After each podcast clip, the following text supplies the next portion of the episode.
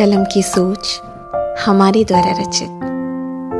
जस पेंथॉर्स के द्वारा प्रस्तुत मिडिल क्लास आदमी की कहानी। साईदीप महंती के द्वारा लिखित अमृतांशु शर्मा की आवाज़ में।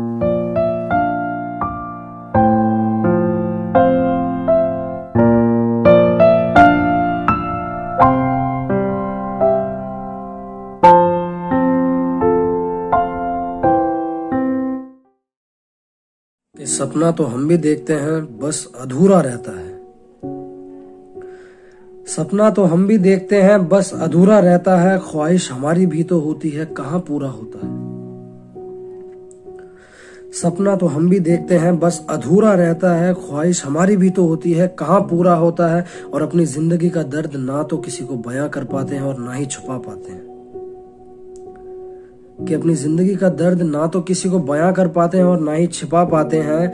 बस कोई हाल पूछे तो मुस्कुराकर उसका ध्यान भटकाते हैं।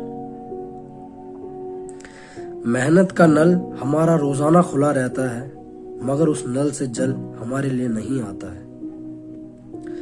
कि मेहनत का नल हमारे लिए रोज़ाना खुला रहता है, मगर उस नल से जल हमारे लिए नहीं आता है। ज़िम्मेदारी क्या है? हमें कोई नहीं सिखाता है। ये दुनिया ही हमें हमारी मजबूरियाँ दिखाता है।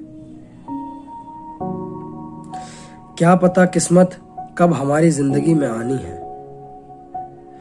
क्या पता किस्मत कब हमारी ज़िंदगी में आनी है? ये खुदगर्ज दुनिया में हमारे लिए कौन ऐसा दानी है? और खुद का बोझ, खुद की परेशानी, खुद ही को संभालना है, खुद ही को उठानी है। एक मिडिल क्लास आदमी की यही कहानी है। कि एक मिडिल क्लास आदमी की यही कहानी है। बहुत शुक्रिया।